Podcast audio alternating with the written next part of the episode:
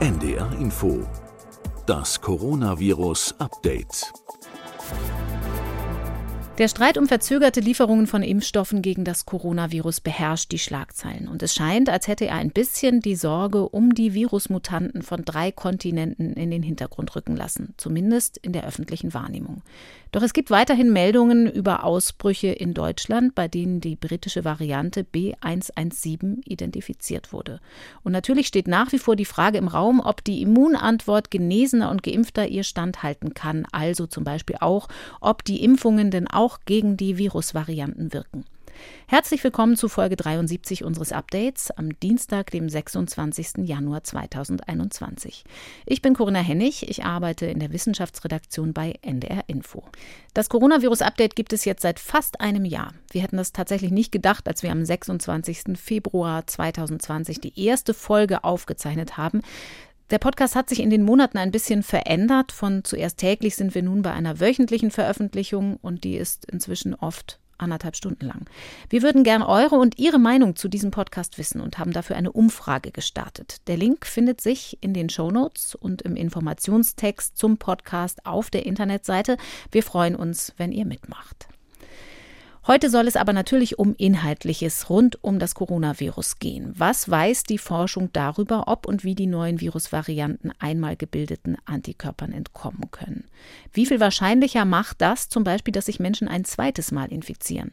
Und wie genau diagnostiziert man diese Varianten eigentlich? Wir wollen in der zweiten Hälfte unseres Podcasts aber natürlich auch über die Lage bei den Medikamenten sprechen, insbesondere über die sogenannten monoklonalen Antikörper. Das ist das Medikament, das irgendwo zwischen Prävention und Therapie changiert und von dem das Bundesgesundheitsministerium 200.000 Dosen gekauft hat. Und heute spreche ich über ein paar dieser offenen Forschungsfragen in der Pandemie mit der Virologin Professor Sandra Ziesek in Frankfurt am Main, mit der ich jetzt per App verbunden bin. Guten Tag, Frau Ziesek. Ja, hallo. Bevor wir ein bisschen tiefer einsteigen, möchte ich mit Ihnen über ein paar Schlagzeilen sprechen, die die Menschen in der Pandemie verunsichern könnten. Wie viel Sorgen machen Ihnen zum Beispiel die aufgeregten Meldungen um Verzögerungen bei der Auslieferung der Impfstoffe? Ja, also ich glaube, wenn es wirklich zu starken Verzögerungen kommt, dann ist natürlich unser durchgedachter Zeitplan in Gefahr. Und umso wichtiger wird es sein, dass die Zahlen weiter niedrig ähm, gehalten werden. Ich würde mir nur wünschen, dass es da einfach klare Aussagen gibt und nicht immer so ein Hin und Her. Also so heute gibt es eine Verzögerung, morgen ist sie wieder gelöst. Das sollte man vielleicht nicht in der Öffentlichkeit so diskutieren, sondern wirklich die Unternehmen, die Pharmaunternehmen mit den entsprechenden Kunden, also den Ländern.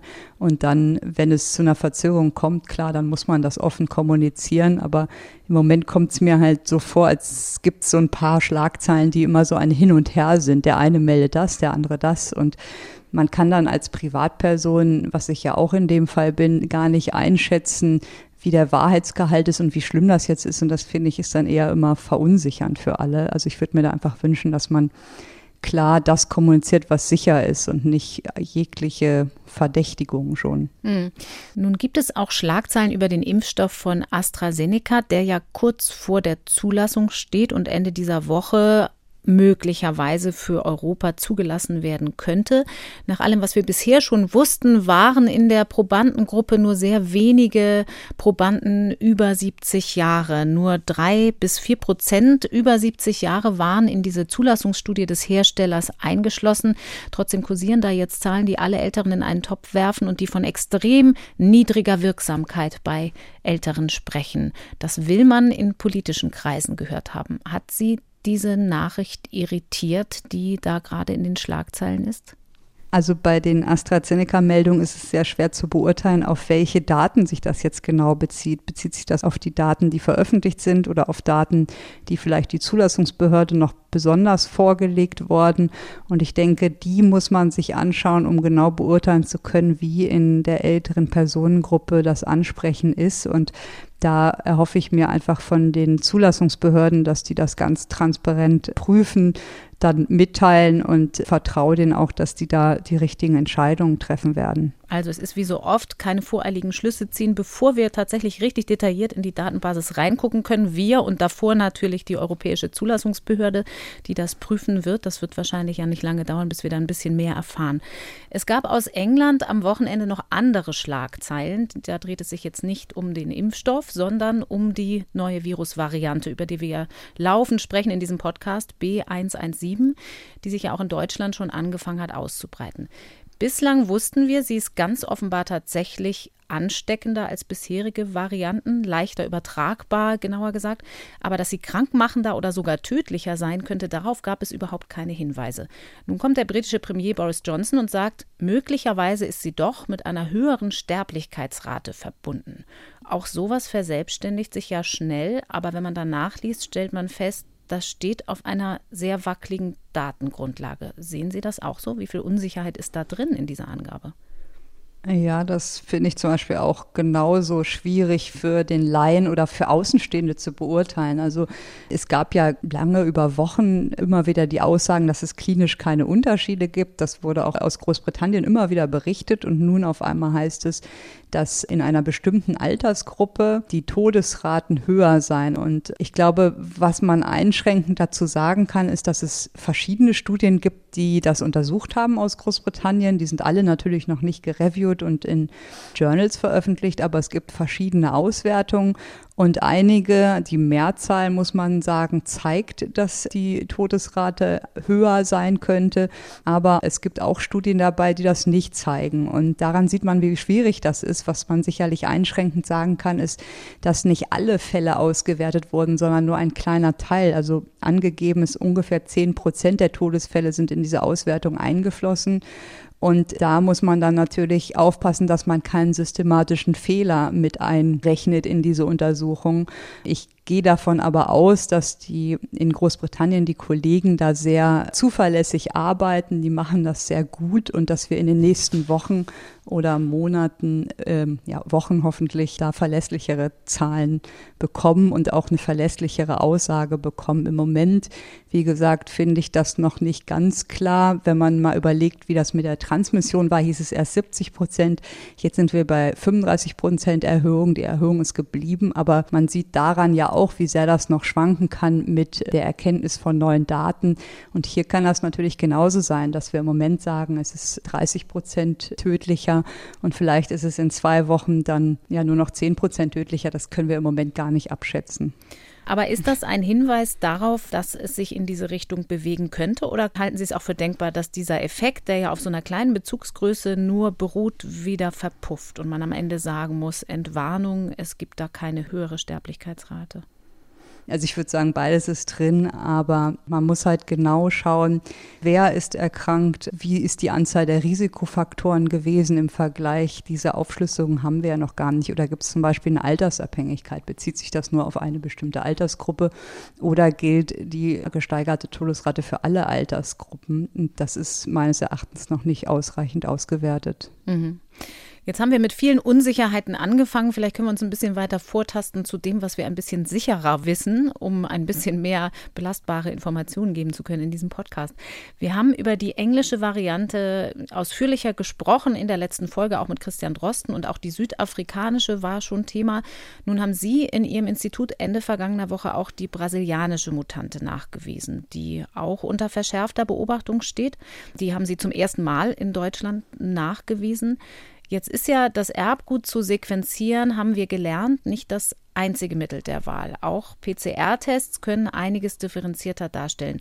Wie läuft das eigentlich genau ab mit der Diagnostik solcher Verdachtsfälle? Da kommt das Gesundheitsamt und sagt, hier ist jemand aus Brasilien eingereist, da sollten wir genauer hingucken, der infiziert ist. Und dann, wie geht das weiter bei Ihnen? Genau, also in Frankfurt ist, glaube ich, das eine besondere Situation. Da ist das Gesundheitsamt ja auch zuständig für den Flughafen und betreut den. Und wenn jemand einreist aus Brasilien zum Beispiel, wie in dem Fall, und dann der Schnelltest zum Beispiel positiv ausfällt oder der Patient, die Patientin angibt, dass sie positiv ist, dann erfolgt erstmal eine Standard-PCR, also schaut man erstmal, ob das überhaupt stimmt, ob sich das bestätigen lässt und weiß dann zum ersten Schritt erstmal, dass der die Person positiv getestet wurde und kann anhand des CT-Werts dann abschätzen, wie hoch der ist oder wie niedrig der ist, also wie viel Viren wirklich vorhanden sind, weil das ist auch wichtig für die Sequenzierung. Das funktioniert technisch am besten, wenn man möglichst viele Viren natürlich hat. Und dann ist natürlich die Frage, wenn man sequenzieren möchte, das dauert ja eine Weile. Also das wird dann entweder verschickt oder man muss es speziell aufbereiten und man sequenziert eigentlich auch nicht eine Probe, sondern immer mehrere in dem Lauf aus verschiedenen Gründen. Zum einen aus Kostengründen. Das ist einfach billiger, wenn man zum Beispiel 100 Sequenzen gleichzeitig macht als nur eine.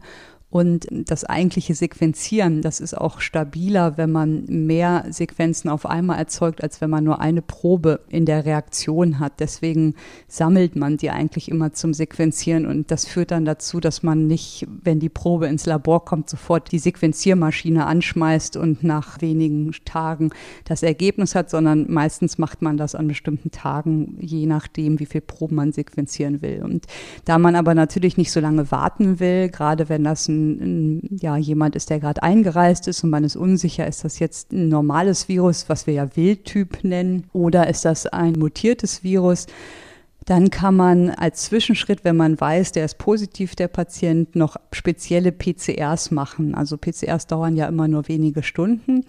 Und die macht man sozusagen händisch. Das ist anders als in diesen Großgeräten, wo wir die normalen Diagnostik-PCRs machen. Und da kann man dann auf einzelne Mutationen schauen, die in den einzelnen Varianten vorkommen. Also es gibt ja diese 501-Mutation an Position 501, da haben wir schon viel drüber gesprochen. Mhm. Und die kommt in allen drei Varianten vor. Also sowohl die britische als auch die südafrikanische als auch die brasilianische Variante haben eine Mutation in 501. Im Spike-Protein. Genau, Entschuldigung, genau. Die sind alle im Spike-Protein, weil da uns die Mutationen ja am meisten interessieren, weil sie einen Einfluss haben könnten auf die Eigenschaften des Virus. Und dann kann man erstmal eine PCR machen und schauen, hat das Virus, was jetzt die Person aus dem Ausland mitgebracht hat, in 501 eine Mutation. Und das gibt einem dann erste Hinweise darauf, ob das ein Wildtyp-Virus ist oder nicht. Und dann gibt es je nachdem, welches Virus man nachweisen möchte oder je nach Reiseanamnese noch weitere PCRs, die man machen kann. Zum Beispiel für Großbritannien gibt es ja diese Deletion in Position 6970. Das haben wir auch schon mehrmals besprochen. Das ist der Grund gewesen, warum auch die PCR im S-Gen ausgefallen ist in Großbritannien, also wie das damals entdeckt wurde. Mhm. Das kann man auch einzeln per PCR nachweisen. Und dann kann man noch diese Mutation an Stelle 484 nachweisen. Und die kommt auch in Brasilien in der Variante und in der Südafrika-Variante vor. Insgesamt kann man sagen, dass diese beiden Südafrika und Brasilien sich deutlich ähnlicher sind als die Großbritannien-Variante.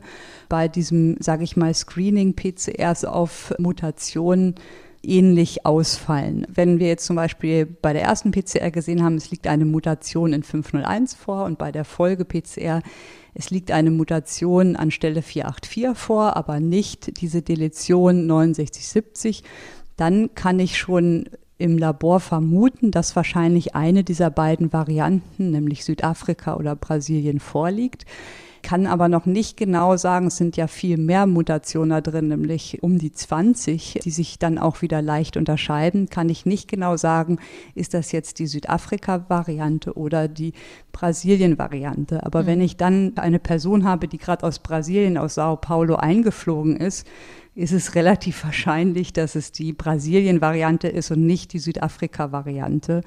Also kann man sich so ein bisschen durch die Reiseanamnese dort behelfen und parallel wird dann natürlich noch sequenziert, um genau die Mutation anzugucken. Nur das dauert in der Regel ungefähr eine Woche, bis man eine vollständige Sequenzierung hat, weil, wie gesagt, man das aufbereiten muss, dann nicht jeden Tag oft sequenziert und dann auch noch die Sequenzierung an sich mehrere Tage läuft und auch das Bioinformatische, was sich dem anschließt. Also es sind ja wahnsinnig viele Daten, die man da erhebt. Das dauert meist auch noch mal ein paar Tage. Mhm. Nochmal zur Erklärung für die, die nicht unsere ausführliche Folge dazu gehört haben, Deletion, da fehlt was, da wurde was gelöscht im Virus, da ist eine Lücke entstanden. Und weil Sie sagten, an Position ist an einer bestimmten Stelle im Erbgut. Das geben diese Ziffern an, diese Zahlen. Genau, sowohl die Aminosäuren als auch die Nukleotide, die werden halt durchnummeriert, damit man immer weiß, an welcher Stelle des Genoms, also des Erbguts man sich befindet. Und Deletion heißt, da fehlt was, das wird halt ausgelassen und wenn man eine Veränderung hat der Aminosäure, dann gibt man halt die Position an immer, hier zum Beispiel 501, und welche Aminosäuren sich ändern zu welcher anderen Aminosäure. Und dann kann man das relativ systematisch und gut kennzeichnen, damit jeder aus anderen Laboren oder andere Wissenschaftler, andere Ärzte wissen, an welche Stelle sie gucken müssen. Und es gibt halt, wie gesagt, ganz viele Mutationen. Die meisten sind gar nicht interessant für uns, sondern wir gucken uns natürlich vor allen Dingen Mutationen an, wo wir vermuten, dass sie einen virologischen oder biologischen Effekt haben und die Eigenschaften des Virus verändern können. Und deshalb schaut man zum Beispiel bei der Brasilien- und Südafrika-Mutation auch vor allen Dingen auf diese 484 Mutation, weil die, das kommt ja, wollen wir ja später noch kurz erzählen, die uns einfach Probleme macht in, in ihrer Eigenschaft, die jetzt neuere Daten zeigen. Mhm. Da gibt es Studien, die sich mit der Immunantwort beschäftigen. Trotzdem noch mal eine Nachfrage an dieser Stelle. Diese Mutations-PCR, also die Möglichkeit, in einem ersten Schritt schon im PCR-Test Varianten auf die Spur zu kommen. Das kann aber nicht jeder PCR-Test, oder? Ist das in allen Laboren verbreitet, für den Laien erklärt?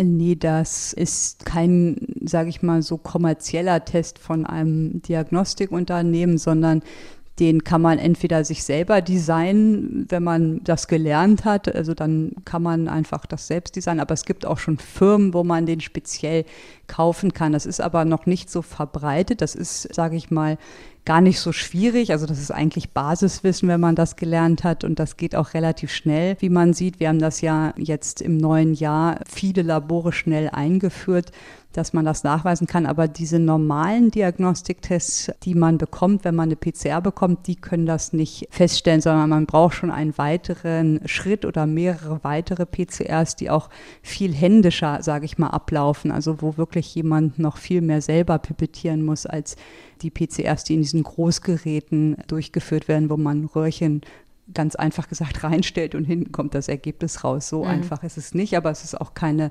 ganz schwierige Technik, sondern eigentlich ein Standardverfahren für zum Beispiel virologische Labore.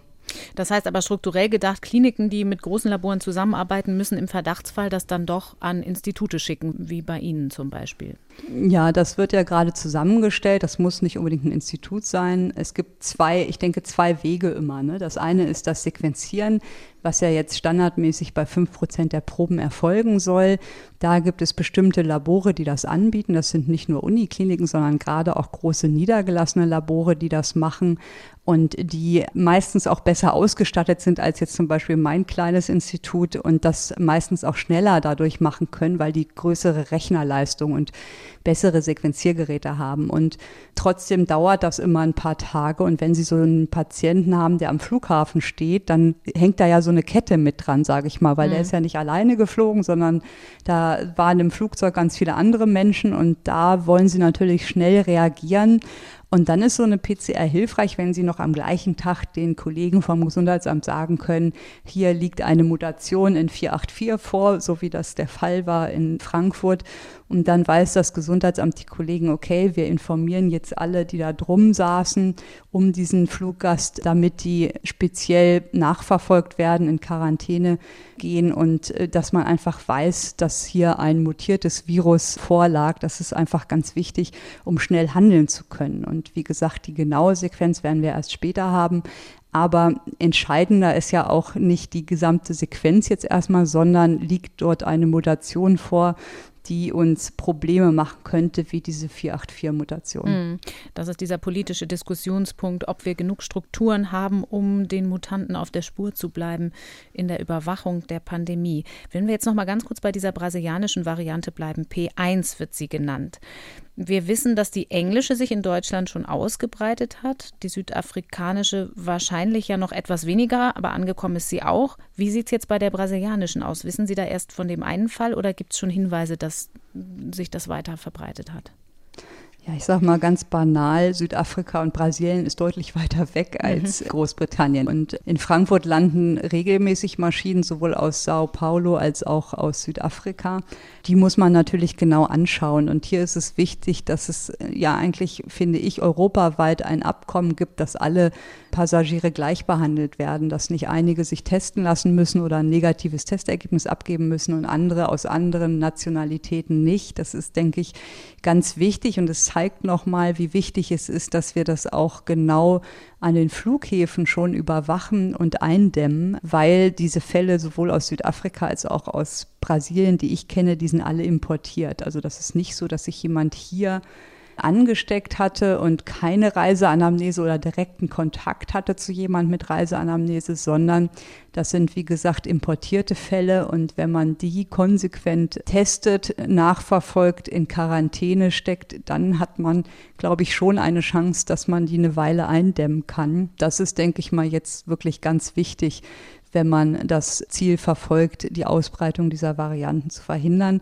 Die Großbritannien-Variante hat einfach das Problem, dass das natürlich viel mehr Reisende sind, die aus England zu uns kommen. Mhm. Und die kommen halt nicht geregelt alle über den Frankfurter Flughafen, sondern mit Zug, Schiff, keine Ahnung, aber auch mit Flugzeugen in alle Regionen von Deutschland. Und das ist schon ein wahnsinniger Vorteil, wenn man das aus Sicht der Großbritannien-Variante sieht. Also das ist nicht so zentralisiert, dass die an einem Punkt in Deutschland landet, sondern an verschiedenen Stellen. Also ein Vorteil für das Virus, für die Virusvariante. Wenn wir uns gleich noch mal ein bisschen verschärft die Frage angucken, was machten die Varianten mit der Immunantwort, dann möchte ich vorher trotzdem noch einmal ganz kurz einen Blick auf die Bedeutung für die gesamte Pandemie werfen. Wir haben hier im Podcast ja schon mal das Rätsel Afrika betrachtet in Folge 56 mit dem großen Fragezeichen, das auch so ein bisschen stehen geblieben ist, sind tatsächlich viele afrikanische Länder weniger hart von der Pandemie betroffen. Da hat man den Verdacht gehabt, dass es damit zusammenhängen könnte, wenn das denn so wäre, weil die Bevölkerung dort insgesamt gesehen deutlich jünger ist. Über Südafrika wissen wir, dass es hart getroffen ist, auch von einer zweiten Welle jetzt. Es gibt in der Literatur aber nun auch Anhaltspunkte dafür, dass die Dunkelziffer auch anderswo höher sein könnte. Und das ist im Zusammenhang mit der Ausbreitung der südafrikanischen Variante ja durchaus von Bedeutung. Sie haben eine Preprint-Studie über Sambia mitgebracht für den Podcast heute. Was können wir daraus lesen? Ja, der Hintergrund ist ja immer, dass wir uns fragen, ist Afrika wirklich weniger betroffen oder testen die einfach weniger und haben wir einfach wenig Übersicht über die Fälle dort? Und man könnte vermuten, wenn man da jetzt mal nicht so tief drauf schaut, dass Afrika keine Rolle spielt, aber eigentlich gibt es dafür keine guten Gründe, warum SARS-CoV-2 nicht auch in Afrika in den Großstädten sich verteilen sollte. Also wenn man an Nairobi oder Lagos denkt, das sind ja Millionenstädte.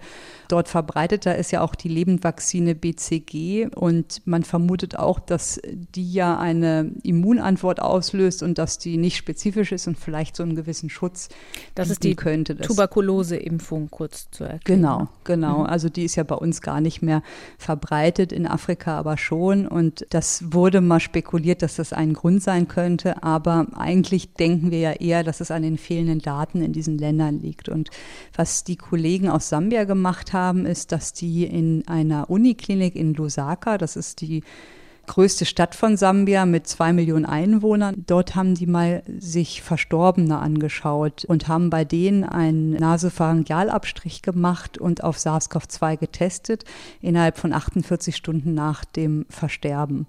Und die konnten zwischen Juni und September 2020, also haben mehrere Monate nachverfolgt, diesen Test durchführen bei insgesamt 364 Verstorbenen, was ungefähr 10 Prozent der Todesfälle in diesem Zeitraum in der Stadt entspricht und haben das auch unabhängig gemacht von der Todesursache und den Symptomen, die vorlagen. Also es gab keinen sogenannten Selection Bias, also einen systematischen Fehler durch Auswahl von Symptomen, sondern 10 Prozent unabhängig von Symptomen wurden darauf getestet und auch jedes Alter von unter einem Jahr bis über 100 Jahre. Also der älteste war 105 Jahre. Und was die dann gesehen haben, ist, dass von diesen 364 Verstorbenen immerhin 70, also fast 20 Prozent positiv waren auf die PCR auf SARS-CoV-2. Das ist schon eine erstaunlich hohe Anzahl, wenn man überlegt, dass wenn man an SARS-CoV-2 stirbt, man nicht unbedingt mehr positiv sein muss im Nasopharyngealabstrich.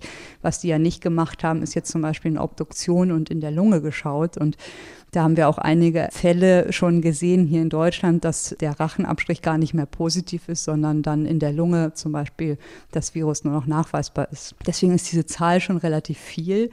Was man auch noch gesehen hat, dass das mittlere Alter 48 Jahre war, also sehr jung. Und 70 Prozent der Verstorbenen, die positiv getestet wurden, waren Männer. Was man an der Studie sieht, ist, dass Afrika sicherlich nicht ausgelassen wird von der Erkrankung und dass es dort auch viele unentdeckte Fälle gibt, die mit SARS-CoV-2 infiziert sind.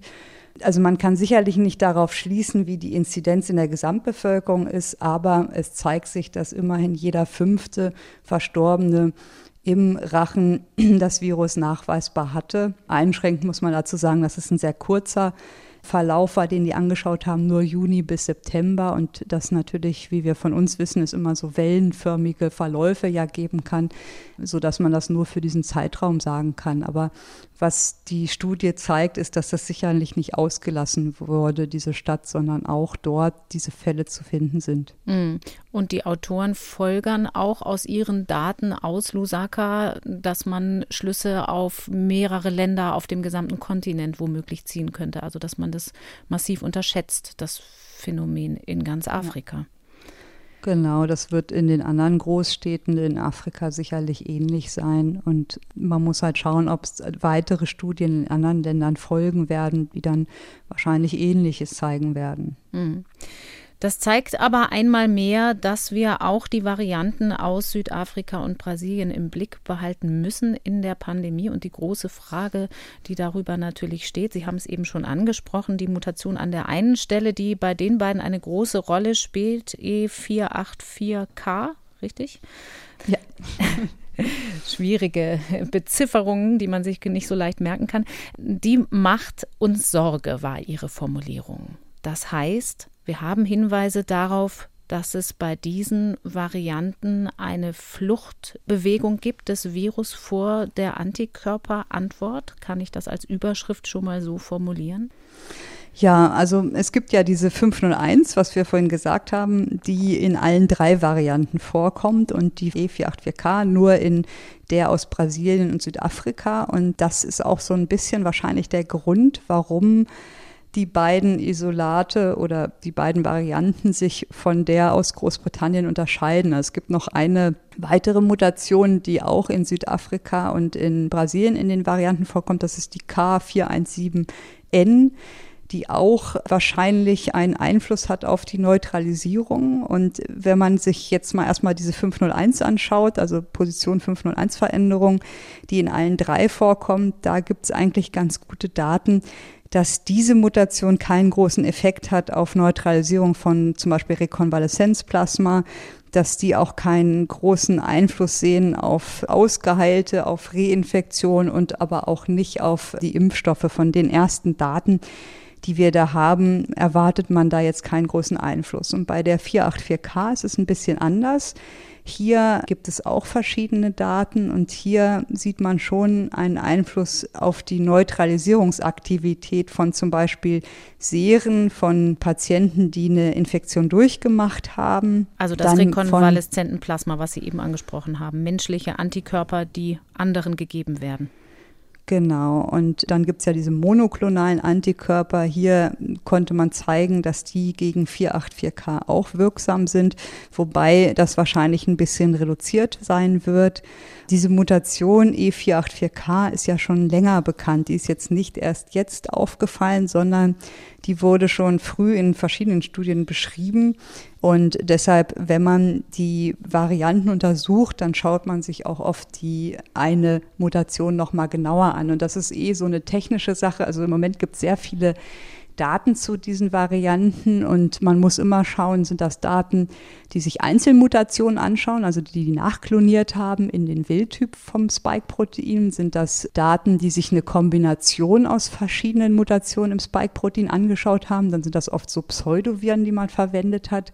Oder sind das wirklich Daten von volle Länge Viren, also von einem Isolat wie einem Patienten, der aus Südafrika zurückkommt, wo man dann wirklich alle 20 verschiedenen Mutationen sich anschaut und da haben wir noch ganz wenige Daten bis gar keine. Mhm. Und die fehlen uns einfach noch. Also bisher die meisten Daten, die es gibt, und da kommen jeden Tag neue dazu, beruhen auf diese Pseudoviren wo man sich das Spike-Protein anschaut, also in gesamter Länge mit den Mutationen oder sogar nur das Spike und zum Teil auch nur Einzelmutationen anschaut. Und das muss man immer bei dem Wust an Informationen sich genau anschauen, was ist eigentlich jetzt genau das, was die Studie untersucht. Also nur eine Einzelmutation oder die Variante, aber mhm es scheint sich mit den Daten immer mehr klar zu werden, dass diese 484K und die 417-Mutation die sind, die ähm, Südafrika und Brasilien-Varianten besonders machen in der Neutralisierungsfähigkeit oder auch, ähm, wenn man an Impfstoffe denkt, dass es dort Unterschiede gibt zum Wildtyp. Mhm. Wir haben jetzt hier schon so ein paar Fachbegriffe gehabt, die einige von unseren Hörerinnen und Hörern sicher kennen und andere vielleicht nicht. Also nochmal zur Klarheit. Neutralisierung beschreibt, wie gut die neutralisierenden Antikörper mit dem Virus fertig werden, also wenn man einmal infiziert war und eine Immunantwort hat. Genau, ähm, also wenn ich zum Beispiel in Zellkultur das Virus nehme, eins von, ich sag mal, eins aus Deutschland und eins aus Südafrika und meine Zellen infiziere, dann gebe ich Plasma oder Serum dazu von einem Patienten, der eine Infektion hatte und schaue, ob das Serum und die Antikörper da drin verhindern, dass ich meine Zellen infizieren kann. Mhm. Das nennt man neutralisieren, also die Infektion sozusagen neutralisieren. Und wenn man das vergleichen würde, dann, und wie gesagt, das fehlt noch, das wäre ja jetzt eine volle Länge Virus, würde man Unterschiede sehen können. Das nennt man dann Neutralisierung oder verminderte Neutralisierung. Mhm.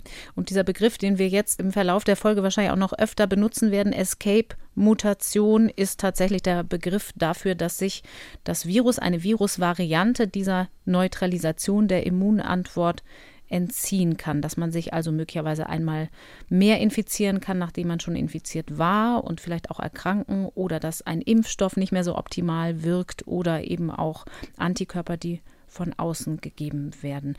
Es gibt da zwei vorveröffentlichte Studien, die ein bisschen mehr Anhaltspunkte liefern. Sie haben eben schon gesagt, es ist ein Unterschied, ob man nun einzelne Bestandteile untersucht oder die gesamte Kombination und auch auf welchem Weg. Da geht es nicht um das Vollvirus, sondern da geht es um diesen Mechanismus mit den Pseudoviren. Können Sie uns das nochmal erläutern, was genau das heißt? Was macht man da?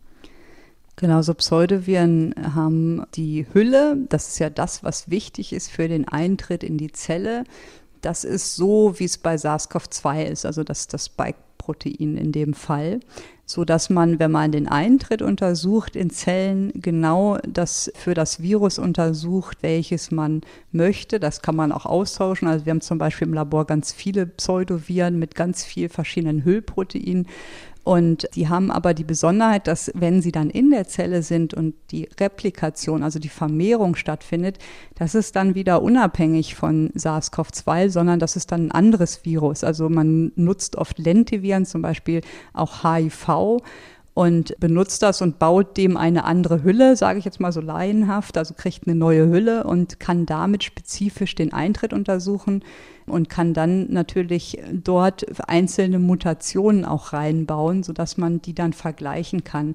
Aber Pseudovirus heißt halt, dass es nicht das volle echte Virus ist, sondern nur die Hülle ausgetauscht wurde und der Rest des Lebenszyklus, der in der Zelle stattfindet, dann gar nichts mit dem eigentlichen Virus zu tun hat, sondern meistens lentiviral ist. Mhm, ein verkleidetes Virus. genau. Ich habe schon gesagt, es gibt da diese beiden Studien, die jetzt ganz neu sind, die im Preprint erschienen sind und die genau dieses Immun-Escape, diese Fluchtmutation untersuchen. Können Sie uns versuchen zusammenzufassen, auf welchem Wege und was das bedeutet für die Immunantwort? Muss uns das Sorgen machen? Ja, also was wir haben, ist einmal ein Preprint von Wang et al., also von der Rockefeller University in den USA. Die haben geschaut, ob bei den Varianten Escape-Mutation vorliegt. Zunächst haben sie aber geschaut, also sie hatten 20 Personen nach Impfung mit Moderna oder Pfizer und hatten von denen die Antikörper oder das Serum vorliegen. Und dann haben sie geschaut, erstmal acht Wochen nach der zweiten Impfung, wie sieht das eigentlich aus? Die Antikörperantworten, also das IgM, IgG, das sind ja die verschiedenen Immunglobuline, Antikörper, also frühe, spätere Antwort gegen das Spike-Protein und haben gesehen, dass diese Antikörper, die man nach der Impfung bildet, dass die neutralisieren können in Zellkultur und dass das ähnlich ist wie bei Patienten, die die Infektion durchgemacht haben. Was sehr wichtig ist, die Information, nämlich dass die Immunantworten vergleichbar sind. Und also Impfung und Infektion, gleich gute Immunantwort. Genau, mhm. genau. Und da, das hat jetzt noch nichts mit Mutation zu tun, sondern das mhm. war einfach auf das Wildtyp-Virus. Und die haben dann halt Pseudoviren genommen, also HIV mit einer Hülle von SARS-CoV-2 oder kloniert mit den Mutationen. Und hier haben sie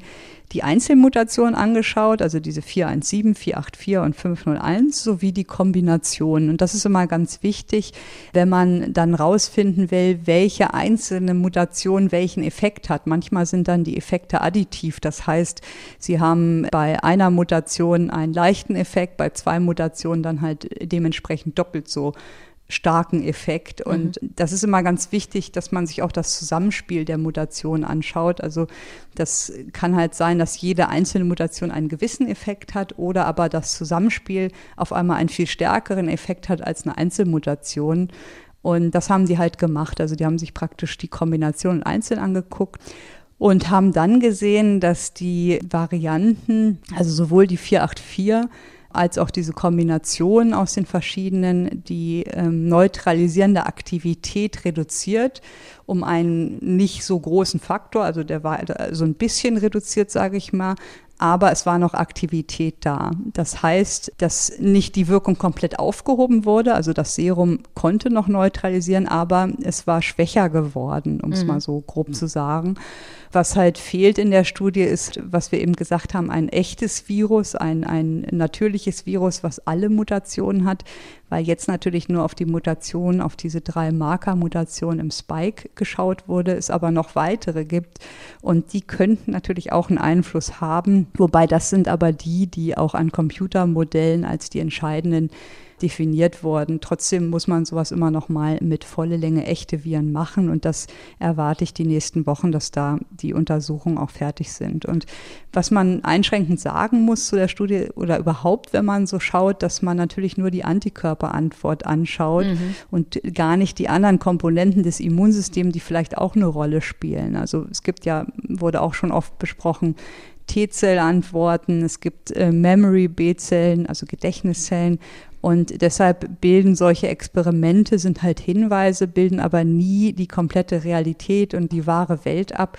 Deswegen ist es ja auch immer wichtig, dass man zusätzlich zu Laboruntersuchungen auch noch schaut, wie ist es in der Realität im Menschen? Also gibt es vermehrt zum Beispiel, und das wäre ja hier die Sorge, Reinfektion mit diesen Varianten und passt das zu den Daten, die wir im Labor in Experimenten ergeben? Und jetzt hat man sich diese drei Mutationen angeguckt und wahrscheinlich führt aber eine Impfung natürlich zu Antikörpern gegen verschiedene Zielstrukturen im Spike, also nicht nur gegen den mutierten, sondern auch gegen den nicht mutierten Bereich. So führt das dazu, dass wahrscheinlich einige der Antikörper, die gebildet werden, noch blocken können, also noch neutralisieren und andere nicht mehr. Also es ist sehr diverses Bild. Und das führt dann dazu, dass es einfach mehr Antikörper braucht, um den gleichen Effekt zu bekommen, wie wenn man beim Wildtyp neutralisieren würde. Also es ist eher ein Mengenverhältnis als ein schwarz-weiß Ja-Nein-Effekt. Mhm. Ich hoffe, das war verständlich. Mhm. Ähm, ich möchte das Stichwort Reinfektion gleich nochmal aufgreifen, aber bleiben wir nochmal kurz auch bei den Impfstoffen, weil das ja so ein Wunderpunkt ist und von ganz besonderem Interesse für alle. Wenn denn mengenmäßig da ein Hebel ist, kann die Dosis dann eine Rolle spielen bei der Wirksamkeit der Impfstoffe? Wäre da theoretisch gesehen Anpassungspotenzial?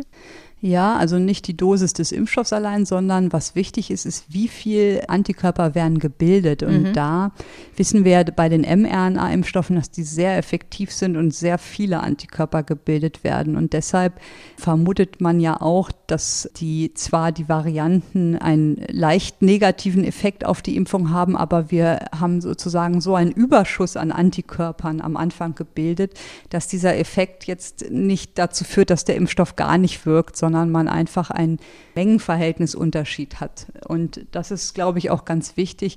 Das kann auch ein Grund sein, warum es dann zur Reinfektion kommt, wenn die Immunantwort, zum Beispiel die natürliche Immunantwort nachlässt. Das fällt ja irgendwann ab, die Antikörperspiegel dann ist das natürlich schneller erreicht bei so einer Mutation, als wenn sie ganz viele Antikörper noch haben. Da führt dann so ein Faktor 6 zum Beispiel, fällt nicht so schwer ins Gewicht, sage ich mal. Also das ist so ein, wie so ein Schwelleneffekt. Mhm.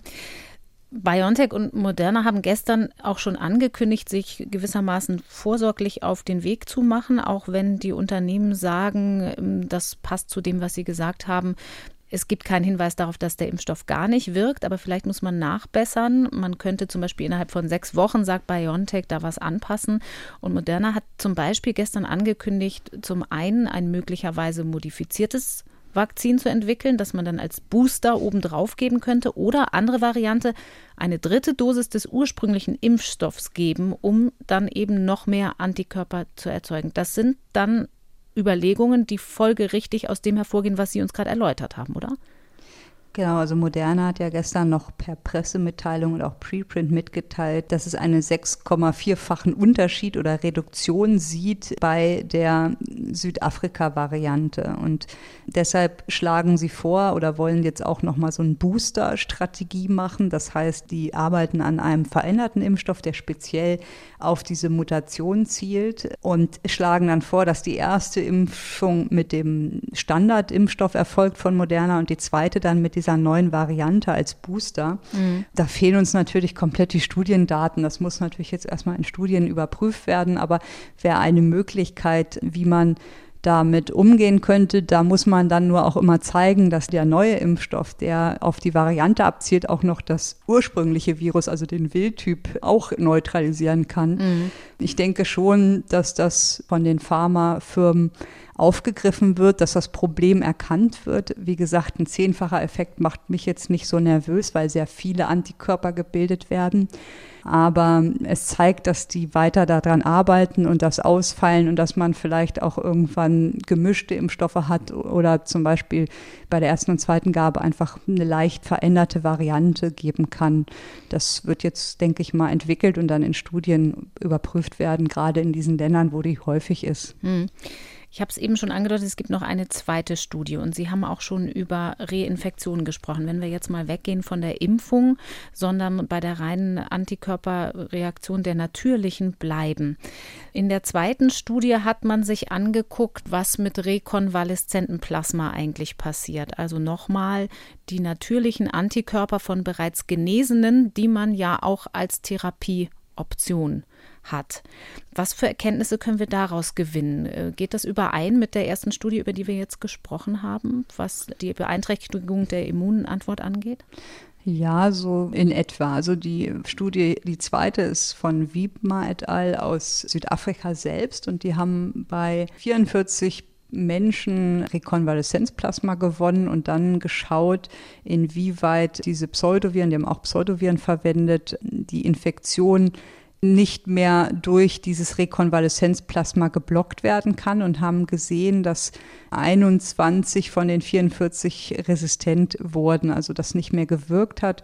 Und zum Teil war es teilweise nicht mehr resistent, was man dazu sagen kann, das passt, dass es anscheinend mit dieser Variante und hier, wie gesagt, gar nicht die 501-Mutation, sondern die anderen beiden ein Problem geben könnte bei der Neutralisierung oder bei den Antikörperantworten.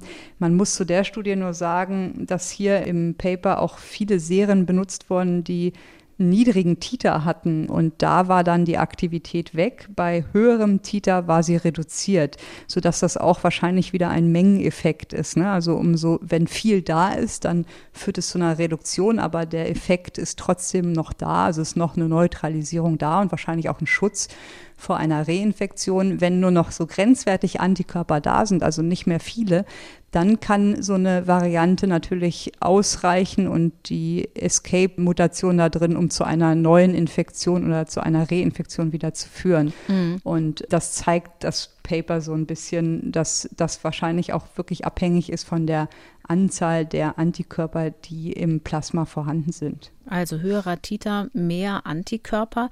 Was bedeutet das jetzt für die Möglichkeit einer Reinfektion? Das ist ja noch nicht so richtig erfasst. Wir Laien lesen das immer so anekdotisch, also hören von Menschen, die sich vereinzelt noch ein zweites Mal infiziert haben. Kann man da aber sagen, wenn jemand schwer erkrankt war und möglicherweise einen hohen Antikörpertiter hat, also viele Antikörper gebildet hat, dann schützt ihn das eher vor einer Reinfektion als vielleicht symptomlos oder mit schwachen Symptomen Infizierte?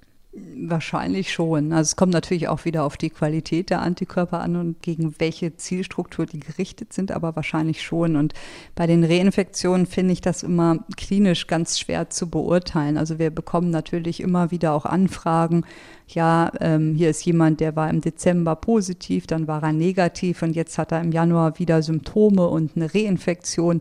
Mit dem Verdacht kommen dann die Proben und das ist sehr, sehr schwer zu beurteilen, weil es gibt mehrere Möglichkeiten. Es kann ja sein, dass das eine Infektion ist, die im Dezember zu Symptomen geführt hat, zum Nachweis von SARS-CoV-2 und jetzt im Januar war mal eine PCR negativ und auf einmal wird sie wieder ein bisschen positiv, also mit diesen berühmten CT-Werten über 35, mhm. was sehr wenig Viren sind. Und man schaut ja dann nicht immer nach verschiedenen Erregern. Also es kann auch mal sein, dass man einfach ganz andere Viren noch zusätzlich bekommt, Rhinoviren zum Beispiel oder weiß nicht, Parainfluenza, was auch immer.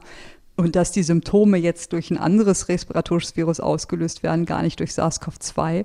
Das wird so genau, weil es einfach sehr umständlich und teuer ist, ja nicht geguckt nach einer Reinfektion. Wenn man wirklich beweisen will, dass jemand infiziert war, ausgeheilt ist und wieder sich neu infiziert mit einem anderen Virus, was ja eine Reinfektion entspräche, dann müsste man am besten das erste Virus und das zweite Virus sequenzieren, also mhm. sich genau die Geninformation anschauen und würde ja Unterschiede sehen, weil es nicht das gleiche Virus ist. Und das haben wir halt meistens nicht, weil meistens fehlt uns dann die erste Probe im Labor und wir haben nur die zweite und dann kann man nicht sicher sagen, ob das jetzt ein prolongierter Verlauf ist, das heißt ein Verlauf über Wochen, was es ja gerade bei Immunsupprimierten geben kann, oder ob das eine echte Neuinfektion ist. Das lässt sich oft echt nicht lösen, weil es einfach ja verschiedene Gründe gibt und gar nicht so einfach ist, auseinanderzuhalten. Ich habe mal geguckt, weltweit so bestätigte Fälle gibt es darum von echten, bestätigt echten Reinfektionen gibt es auch gar nicht so viele, also sind gar nicht so viele bekannt. Ich glaube, das sind so zwei bis drei Dutzend. Zumindest hat diese Zahl das British Medical Journal genannt.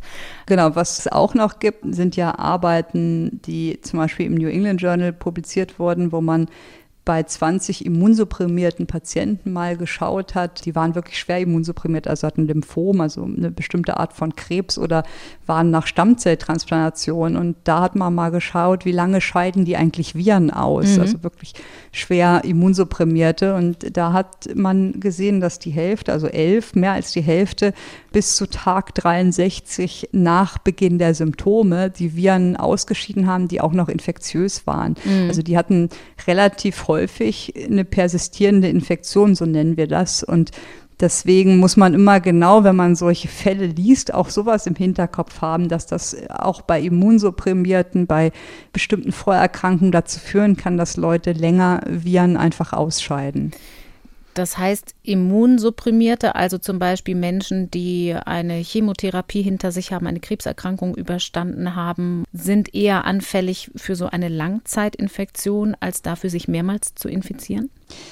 Ja, also die können natürlich sich auch mehrmals infizieren, weil die wahrscheinlich keine ausreichenden Antikörper selber produzieren können. Aber ja, das kennen wir auch von anderen RNA-Viren, dass die oft einen längeren Ausscheidung von Viren haben können. Also gerade Transplantierte, die Immunsuppressiva nehmen, das kennen wir von Influenza zum Beispiel oder von Noroviren. Also ich hatte mal einen Patient, der hatte über ein Jahr Noroviren im Stuhl und war halt nierentransplantiert. Und das findet man immer wieder dass das zu so Langzeitausscheidern führt, weil das Immunsystem es nicht schafft, den Infekt komplett zu beseitigen, sage ich mal. Und mhm. genau diese Gruppe an Patienten wird ja auch vermutet oder gibt es Daten zu, dass das auch der Grund sein kann, warum diese Mutationen entstehen, also bestimmte Varianten entstehen können, weil die über Wochen, Monate infiziert sind und dann natürlich das Virus durch Behandlung zum Beispiel einen Druck hat, sich zu verändern und anzupassen an den Wirt und auch genug Zeit hat, weil es natürlich da Wochen äh, sich vermehrt in diesen Immunsupprimierten. Und deswegen, da gibt es mehrere Beschreibungen von Fällen auch, dass in solchen langen Verläufen über Monate ähnliche Mutationen entstehen, wie zum Beispiel in der britischen oder südafrikanischen Variante entstanden sind. Mhm. Welche Rolle spielt denn da die Frage, wie man so immunsupprimierte Patienten behandelt? Also das Virus, Sie haben es gesagt, das braucht ja einen Wirt, in dem es sich vermehren kann. Es braucht auch ein bisschen Druck, dem es ausweichen muss, wenn es gefährlich mutiert, sage ich mal. Aber nicht zu viel Druck, weil es ja sonst vollständig eliminiert wird. Also da sind auch Fälle beschrieben von Langzeitinfizierten mit unterdrücktem Immunsystem. Immunsystem, die dann mit Antikörpern von außen, so mit rekonvaleszenten Plasma zum Beispiel, unterstützt wurden und das dann eigentlich einen negativen Effekt für die Pandemie hatte, oder? Ja, also das ist aus Großbritannien gibt es dazu ein Preprint auch von einem Patienten, der schwer immunsupprimiert war, der hat ja so eine Rituximab-Therapie bekommen. Das ist eine Therapie, die die B-Zellen, also die, die die Antikörper bilden, zerstört. Daran sieht man, wie schwer der Immundefekt dann ist. Und die haben dem Patienten zum Beispiel mehrmals Rekonvaleszenzplasma gegeben, also das Blut von Menschen, die das überstanden hatten, und haben dann gesehen, dass es nach der Gabe von Plasma zahlreiche neue Mutationen gab, insbesondere auch diese Deletion 6970, die ja auch charakteristisch ist für die Großbritannien-Variante und dass es möglich ist, dass durch die Gabe dieses Plasmas zu einem Ausweichen des Virus führt. Aber hier muss man sagen, der Patient hat ja gar keine andere Wahl, beziehungsweise der Arzt, der ihn behandelt, weil das sind schwerkranke Patienten und da versucht man natürlich alles, um den Verlauf abzumildern und den irgendwie zu helfen. Viel wichtiger ist es ja, dass das Virus, dass es dem nicht gelingt, von diesem einen Patienten sich weiter zu verbreiten. Deswegen mhm. ist da natürlich ganz wichtig, dass man die Hygiene einhält, dass man die Patienten gut isoliert, bis sie wirklich sicher negativ sind. Also, dass das in solchen Patienten Mutationen entstehen, ist, glaube ich, normal und auch, wenn man darüber nachdenkt, logisch. Unsere Aufgabe ist eher, dass man vermeidet, dass die von diesem Patienten auf weitere überspringen können. Und das ist ganz klar die Priorität, weil Oft steht man bei solchen Patienten einfach an der Wand und weiß gar nicht, wie man ihnen sonst helfen soll und versucht natürlich, wenn das Immunsystem selbst keine Antikörper bilden kann, sage ich mal, von außen nachzuhelfen. Das ist, glaube ich, ganz normal oder wird häufig gemacht oder ist eine Therapieoption. Aber da muss man natürlich aufpassen, dass sich von diesen Patienten die Viren nicht weiter verbreiten, vor allen Dingen. Wenn wir noch einmal zurückkehren zu dem Gedanken der Reinfektion und der Frage, hm, das ist so schwer einzuschätzen, wann es eine echte zweite Infektion ist, weil man das gar nicht auf den ersten Blick so sehen kann. Und wenn wir versuchen, das ein bisschen zu erfassen, wie häufig eigentlich sowas ist, das ist ja jetzt im Rahmen der Betrachtung der Varianten von ganz besonderer Bedeutung, weil einmal zum Verständnis, ich kann mich ja nur mit einem veränderten Virus ein zweites Mal infizieren, oder? Also nicht mit exakt dem gleichen Typ. Doch, das würde wahrscheinlich auch gehen, wenn die Antikörper nicht mehr da sind, weil man die verloren hat, weil man zum Beispiel nie ausreichend Antikörper gebildet hat, okay. könnte man sich auch mit dem Wildtyp nochmal infizieren. Aber das ist selten. Und da gibt's ja ganz gute Erkenntnisse ebenfalls aus Großbritannien von dieser Siren-Studie. Also das ist eine multizentrische Studie an Mitarbeitern des Gesundheitssystems in Großbritannien. Und SIREN steht für SARS-CoV-2 Immunity and Reinfection Evaluation. Mhm. Und die haben mal systematisch nach asymptomatischen Infektionen gesucht. Alle zwei bis vier Wochen mussten die Teilnehmer Blut abgeben für Antikörper sowie eine PCR machen. Und dann haben sie noch Fragebogen bekommen, wo man nach Symptomen und Exposition, also Kontakt mit dem Virus abgefragt hat. Und wenn man sich die anschaut, die dann eine Infektion durchgemacht haben, das heißt, dass sie Antikörper hatten, mit oder ohne PCR-Nachweis oder aber die PCR in der Vergangenheit positiv war, also was ja dann ein Hinweis ist auf eine durchgemachte Infektion, hat man das über Monate verfolgt. Und das waren 6600 Personen und von denen fanden die in fünf Monaten nur 44 mögliche Reinfektionen.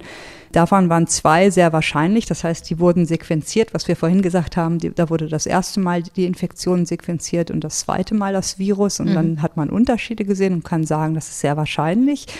Und bei 42 war es möglich, da fehlen die Sequenzierungsdaten. Und da konnte man bei der Gruppe schauen, wie ging es denen eigentlich. Also die mussten ja auch diesen Fragebogen ausfüllen und 34 Prozent waren symptomatisch.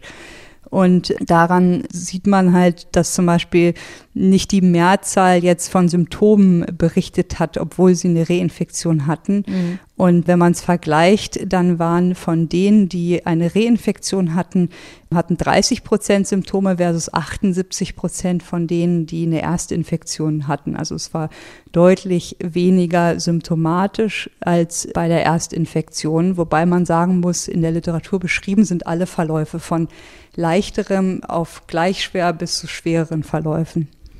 Das heißt aber, die Wahrscheinlichkeit, wenn ich mich ein zweites Mal infiziere, dass der Verlauf dann nicht so schwer ist, ist aber trotzdem relativ groß. Ja, und was man aus der Studie sagen kann, ist, dass, dass die meisten Menschen, die die Erkrankung durchgemacht haben, wahrscheinlich mehrere Monate immun sind und dass das Risiko, sich kurz danach wieder zu infizieren, eher als gering eingestuft wird. Mhm. Das passt zu dem, was wir auch in den letzten Folgen des Podcasts aus anderen Studien herauslesen konnten, dass also die Immunantwort, die Antikörper vor allem mehrere Monate anhalten. Trotzdem, es gibt ja da zwei Effekte, auf die man gucken muss. Das eine ist, was bedeutet das für den Einzelnen, wenn er sich ein zweites Mal infiziert und was bedeutet es für die Pandemie?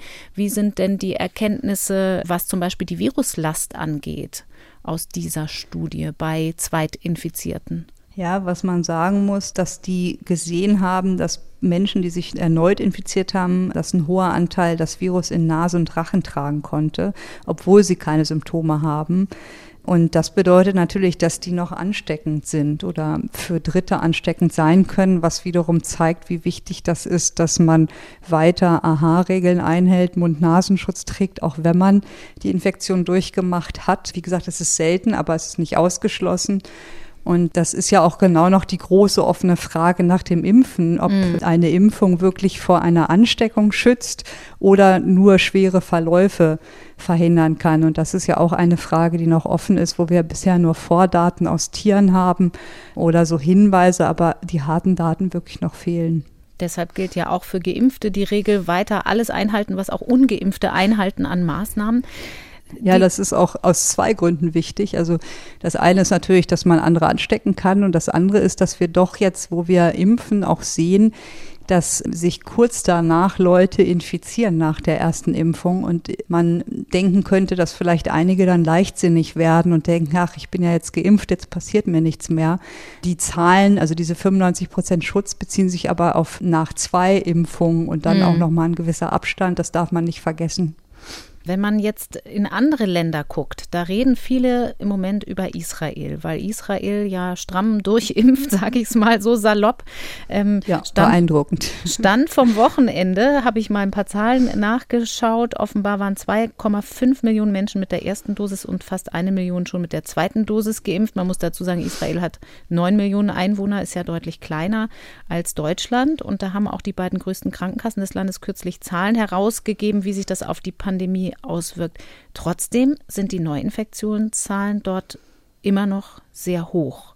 Was sagt uns das? Ja, also Israel finde ich erstmal sehr beeindruckend. Also die haben ja im Gegenzug für die Impfdosen, die sie bekommen, und das sind relativ viele, die haben ja das Ziel, bis Ende März ähm, Herdenimmunität zu erreichen, liefern die jede Woche Daten, also Gesundheitsdaten von den Geimpften aus dem Land an Pfizer BioNTech. Und das ist für uns natürlich sehr, sehr wertvoll, diese Daten, weil sie das erste Mal im wahren Leben unter echten Bedingungen zeigen werden, wie der Impfstoff wirkt, wie effektiv der ist. Mhm. Also das wird sehr, sehr spannend, sich immer wieder in den nächsten Wochen die Verläufe dort anzuschauen. Und man muss sagen, ich habe jetzt auch in der Presse gelesen, dass die jetzt angefangen haben, die Jugendlichen zu impfen. Ab und die sind Jahren. da wirklich, ja genau, also 16 bis 19-Jährige und die sind wirklich da führend in dem Durchimpfen der Bevölkerung. Und die Daten sind wahnsinnig spannend und ich finde es auch gut, dass die die zur Verfügung stellen, weil das natürlich für unsere Planung und den weiteren Verlauf der Pandemie ganz wichtig sein werden. Trotzdem ist es richtig, dass nach dem Start der Impfkampagne erstmal ein dritter Lockdown verhängt werden musste, weil die Infektionszahlen so nach oben gegangen sind. Und was das zeigt, ist ja auch das, wofür wir immer warnen, dass es nicht reicht, wenn man einen kleinen Teil der Bevölkerung impft, weil der Großteil dann nicht immun ist. Und wenn man nur einen kleinen Teil impft, hat das kaum Auswirkungen auf die Ausbreitung der Virusinfektion auf die Gesamtbevölkerung gesehen. Und Trotzdem gibt es ja jetzt die letzten Zahlen aus Israel, die eine gewisse Trendwende erkennen lassen, dass zum einen die Zahl der Infizierten in der Gruppe der über 60-Jährigen um 30 Prozent zurückgegangen ist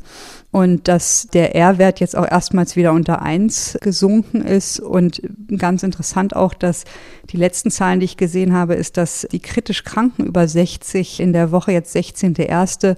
im Vergleich zur Vorwoche von über 30 Prozent auf unter 10 Prozent gesunken ist. Also es scheint jetzt erste Effekte in der älteren Bevölkerung zu sehen zu sein. Und auch bei denen, die zweimal geimpft wurden, hat man nur noch 20 positive Tests von 126.000 Personen ähm, nachweisen können, so dass man ja sehr gespannt sein kann, wie das weitergeht in den nächsten Wochen. Und ich hoffe, dass sich der Trend einfach fortsetzt. Und ja, das macht natürlich auch viel Hoffnung in die Impfstoffe, dass diese Strategie aufgeht und sich bestätigt, was in den Studien für Zahlen genannt wurden. Mhm. Das heißt, Sie würden das positiv interpretieren und sagen, der Effekt macht sich nun mal sehr langsam nur bemerkbar, so wie auch der Effekt eines Lockdowns sich ja leider nicht sofort bemerkbar macht, sondern immer durch nachschleppende Erkrankungen erst ein bisschen später wirksam wird. Ja, man darf halt nicht vergessen, dass wenn man zum Beispiel jetzt alle über 60 geimpft hat, die den wollen, es werden auch nicht alle sein, man natürlich in der Altersgruppe zuerst den Effekt sieht, aber das mit den 30 bis 60-Jährigen natürlich nichts zu tun hat. Die sind ja genauso wenig immun und ja für eine Infektion empfänglich, sage ich mal. Und deshalb immer mit Vorsicht muss man schrittweise das bewerten und schrittweise daraus Konsequenzen ziehen. Also es ist kein Freifahrtschein, wenn man, weiß ich nicht, alle über 85 geimpft hat. Und das wird ja auch in Deutschland wahrscheinlich so sein, dass sich das in der Altersgruppe dann, die geimpft ist, entspannen wird, aber das mit den anderen Altersgruppen wenig zu tun haben wird und die natürlich genauso noch Infektionswellen auslösen können. Neben der Impfung ist ja ganz wichtig, was kann man im Krankenhaus tun oder auch schon früher. Wir haben lange nicht über Therapiemöglichkeiten gesprochen hier im Podcast, über Medikamente und haben das für heute sowieso verabredet. Nun spielt uns so ein bisschen in die Hände, dass es jetzt die Meldung gab, dass das Bundesgesundheitsministerium tatsächlich eine Bestellung aufgegeben hat bei zwei amerikanischen Herstellern zu sogenannten monoklonalen Antikörpern. Also wir haben schon über das Rekonvaleszentenplasma gesprochen. Dies sind synthetische hergestellte Antikörper, die sehr gezielt wirken können, weil sie eben ganz konkret zugeschnitten werden. Das Gesundheitsministerium hat 200.000 Dosen gekauft, das ist bestätigt, und zwar von diesen beiden Präparaten, die im Rahmen einer Notfallzulassung in den USA im Einsatz sind. Regeneron und Eli Lilly heißen die Hersteller. Die sollen in spezialisierten Kliniken in Deutschland eingesetzt werden. Wie und wann genau ist noch ziemlich offen. Ich habe gestern da versucht, beim Ministerium ein bisschen mehr in Erfahrung zu bringen, aber das ist offenbar noch nicht so ganz klar. Vielleicht wird das durch das zuständige Paul-Ehrlich-Institut ja noch ein bisschen präzisiert. Trotzdem, es haben schon Kollegen von Ihnen erste Zweifel daran geäußert, wie gut man die tatsächlich einsetzen kann in der Praxis. Vielleicht können wir uns der Frage ein bisschen nähern, indem wir uns angucken, was die letzten Studiendaten, also aus der Erprobung durch den Hersteller überhaupt aussagen, wann man mit welcher Wirkung diese Präparate geben kann. Das eine hat ja Donald ja. Trump bekommen, da haben wir damals auch genau. drüber gesprochen, das ist das von Regeneron. Genau, also vielleicht können wir noch einmal kurz zusammenfassen. Regeneron ist das eine Medikament, das Trump-Medikament, das besteht aus zwei neutralisierenden Antikörpern, also das sind zwei gemischte. Und das hat die Firma gemacht, um möglichst diese Escape-Mutation zu vermeiden. Das heißt, wenn der eine Antikörper nicht mehr wirkt, dass dann vielleicht der andere noch wirkt. Und mhm. die von Eli Lilly, das ist ein monoklonaler Antikörper, der halt ein einzelner ist. Das ist so der grobe Unterschied, was man wissen muss, das ist eine passive Immunisierung. Das heißt, wenn man jemanden impft, dann ist es eine aktive Immunisierung. Dann bildet der Körper selber Antikörper. Passive Immunisierung heißt, ich gebe dem Körper die Antikörper und er muss eigentlich nichts selber tun. Und diese passive Immunisierung, Antikörper, die sind in der Medizin schon häufig im Einsatz. Also gerade für Krebserkrankungen oder auch Autoimmunerkrankungen gibt es die häufiger. Man kann die aber nicht als Tablette nehmen oder so, sondern man muss die über die Vene geben, also intravenös. Und das erfolgt eigentlich immer in Krankenhäusern unter kontrollierten Bedingungen. Und deswegen wird das auch an die Unikliniken verteilt und jetzt nicht an Arztpraxen zum Beispiel, weil die Gabe meistens unter stationären Bedingungen erfolgt, mhm. ähm, so generell. Und dann gibt's ja die Tierdaten, da hatten wir auch schon kurz drüber gesprochen damals, dass wenn man diese Antikörper entweder kurz vor der Infektion oder einen Tag danach gibt, hat man sowohl im Hamstermodell als auch im Rhesusaffenmodell gesehen, dass das positiven Einfluss hatte auf die Erkrankung, also dass die leichter erkrankten, die Tiere, oder dass die Nebenwirkungen, also sag ich mal, die Folgen der Erkrankung deutlich geringer ausfielen. Das sind so die Basisdaten. Und dann kam am 21. Januar, also vor kurzem, von beiden Medikamenten jeweils im New England Journal eine klinische Studie, also Daten, Vordaten raus der Phase 1 bis 3 bzw. 2 und 3. Und die haben beide nicht hospitalisierte, leicht erkrankte Patienten eingeschlossen. Das mhm. muss man immer im Hinterkopf haben. Ich habe auch mal gelesen, oh, die monoklonalen Antikörper sind für die Schwerkranken. Das ist nicht so. Also es ist nicht gedacht für die Patienten auf Intensivstationen. Das kann man auch mal einsetzen, aber die Studien, die dazu gemacht wurden, haben eigentlich die Idee, dass man das ganz, ganz früh einsetzt. Und was hat man gemacht? Also in der ersten Studie von Regeneron, da wurden insgesamt 275 Patienten, die halt nicht im Krankenhaus waren, ambulante Patienten behandelt und in Gruppen aufgeteilt. Da gibt's ja immer eine Placebo-Gruppe, die halt nur Kochsalz zum Beispiel kriegt.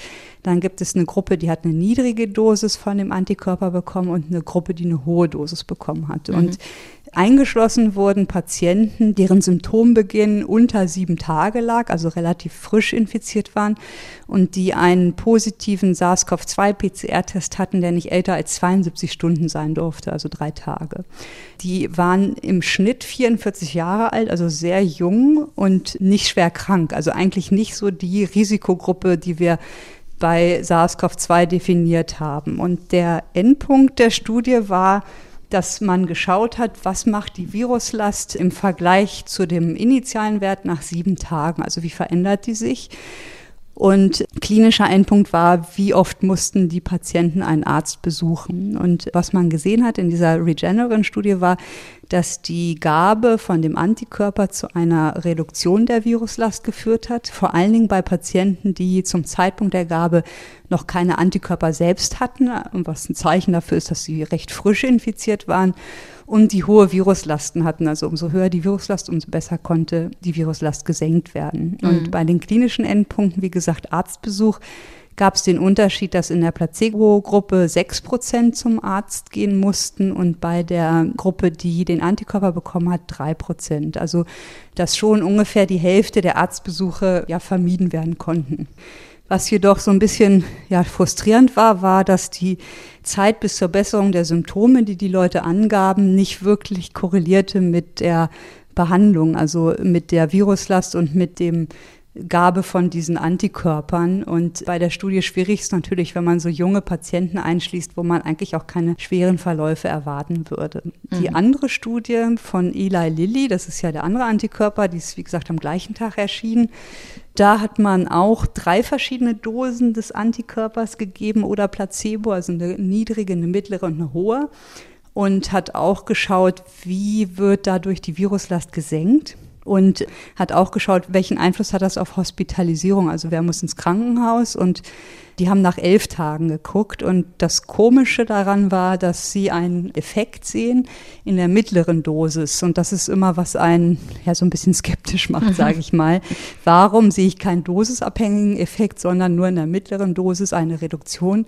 In der hohen Dosis war aber keine Signifikanz. Und trotzdem, wie gesagt, haben die in der mittleren Dosis gesehen, dass die Viruslast reduziert war. Und dann haben die aber auch gesehen, dass die weniger oft hospitalisiert werden mussten, die den Antikörper bekommen haben und zum Beispiel nur jemand aus der Placebo-Gruppe intensivmedizinische Behandlung brauchte, aber niemand aus der Gruppe mit den Antikörpern, sodass so ein bisschen die Frage ist, was sind eigentlich die Endpunkte der Studie? Also die Viruslast, ist das wirklich der entscheidende Punkt oder ist das nicht viel wichtiger, dass man als Endpunkt nimmt, wie ist die klinische Situation? Also wie ändert sich wirklich der klinische Verlauf durch die Gabe?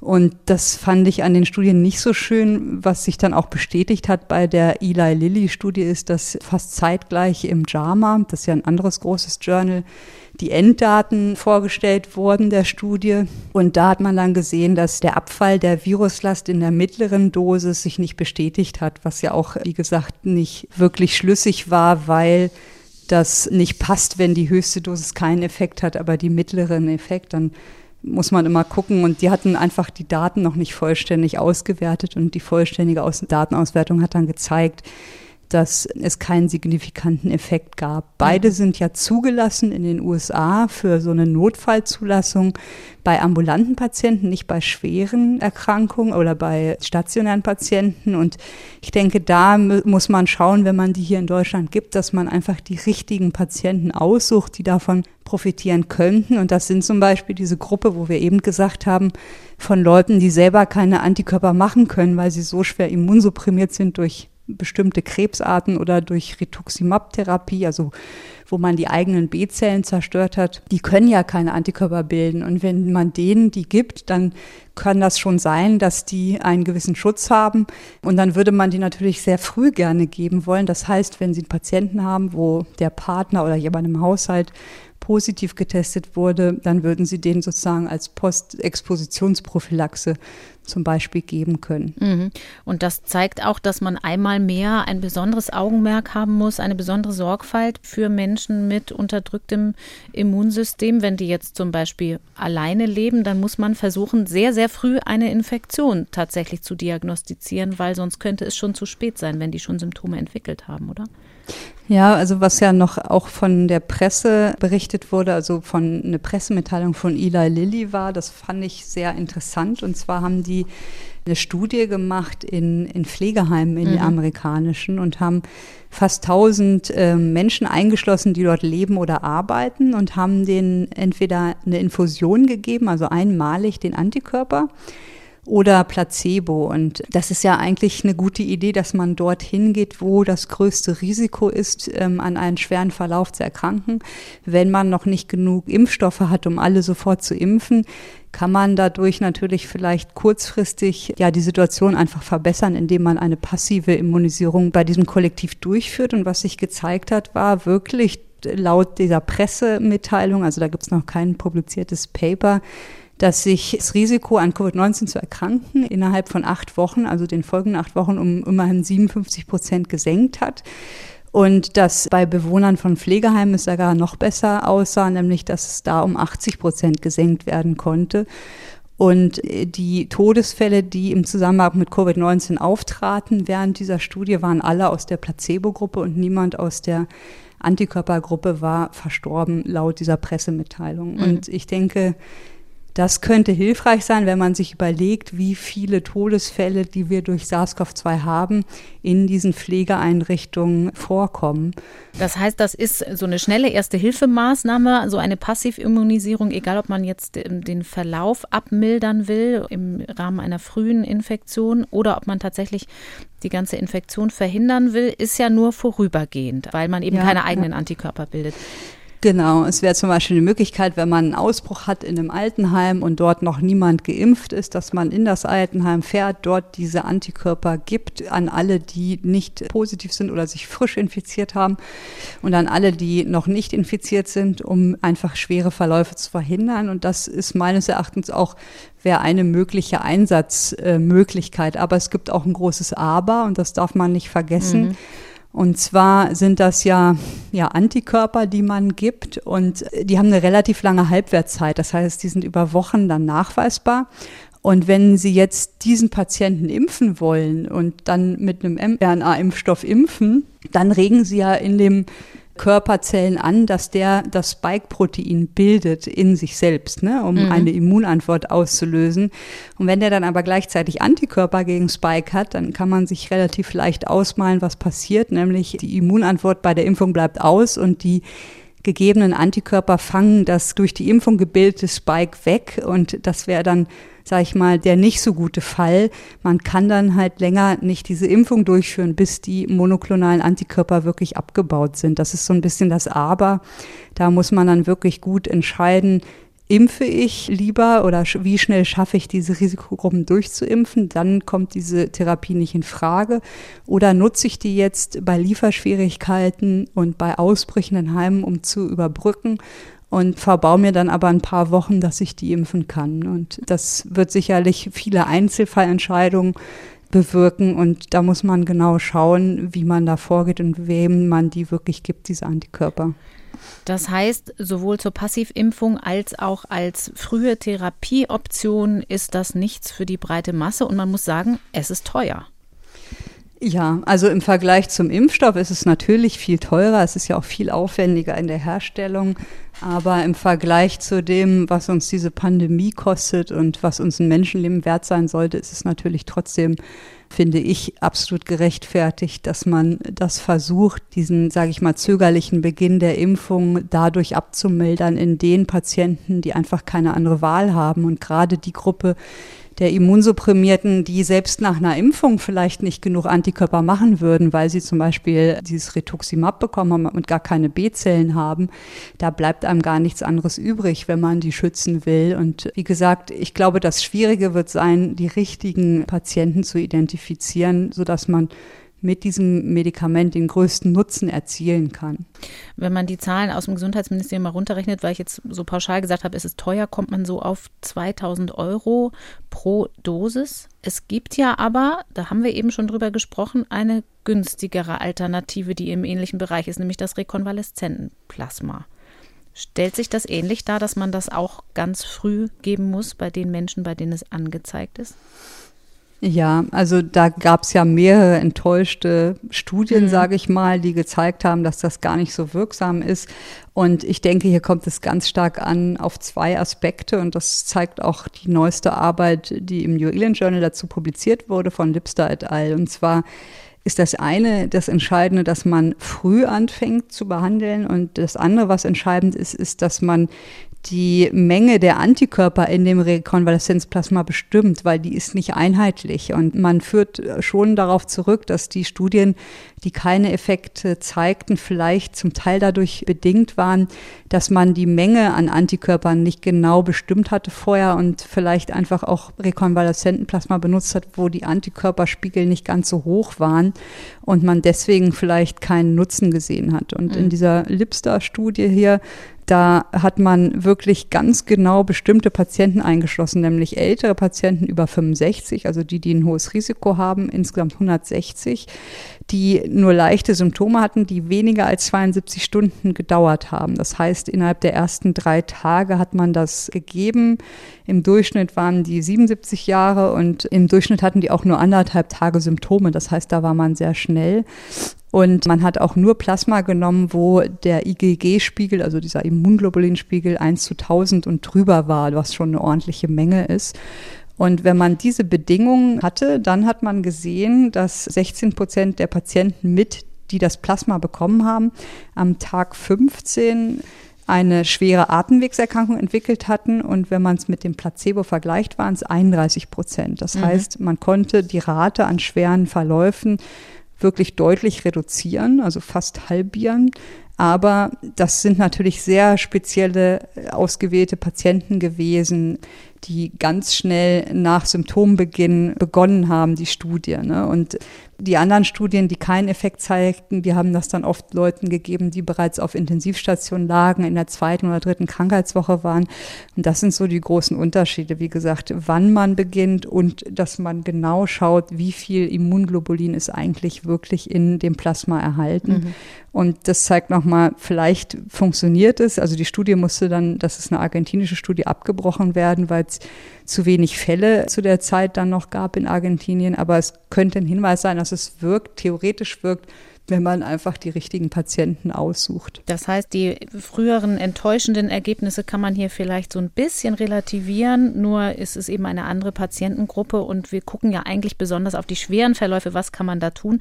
Das heißt ja aber, es wäre schön, wenn man schon in einer frühen Phase der Infektion prüfen könnte, wie die Immunantwort ausfällt, beziehungsweise wie die Chancen stehen, dass man einen schweren Verlauf hat. Wir haben ja paar Indikatoren dafür. Es gibt Risikopatienten, bei denen klar definiert ist, da geht es um Vorerkrankungen, um Übergewicht, das Alter spielt eine Rolle, aber es gibt ja eben auch schwere Verläufe, von denen man vorher nichts ahnen konnte.